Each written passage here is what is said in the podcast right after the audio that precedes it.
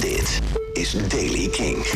De dag begint bewolkt en met regen, behalve in Zeeland. Daar is het droog. En in de loop van de middag wordt het vanuit het zuidwesten overal droog. Temperatuur 4 graden in het zuiden, 8 in het noorden.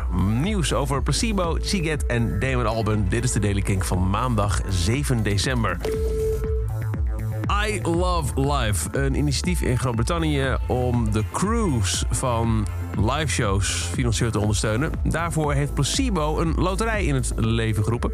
Voor 5 pond kun je vanaf afgelopen vrijdag tot en met 17 december elke dag een lot kopen als je dat zou willen.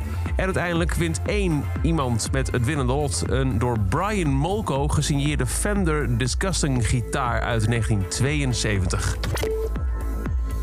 Karoli Gerendai. Uh, A, ik zeg het vast verkeerd. Uh, B, hij is een van de oprichters van het Siget Festival. Hij uh, is momenteel nog steeds voor 15% eigenaar van het festival. Hij denkt dat het nog vrij onduidelijk is of Siget het gaat halen in 2021. In een interview zegt hij dat het financieel gezien erg moeilijk is om plannen te maken voor het komende jaar omdat het gewoon door het wegvallen van de editie van vorig jaar en het uitblijven van een wereldwijde oplossing voor het coronavirus niet helemaal zeker is of je wel grote internationale festivals kunt organiseren. Ja, kleinere festivals voor lokale markt, dat moet wel lukken, zegt hij. Maar die internationale evenementen, het is vooraf belangrijk om te weten hoeveel bezoekers je kunt verwachten en dus hoeveel geld je kunt uitgeven aan bijvoorbeeld de line-up. Dat was altijd afhankelijk van vroege kaartverkoop, maar ja, die is er dit jaar niet.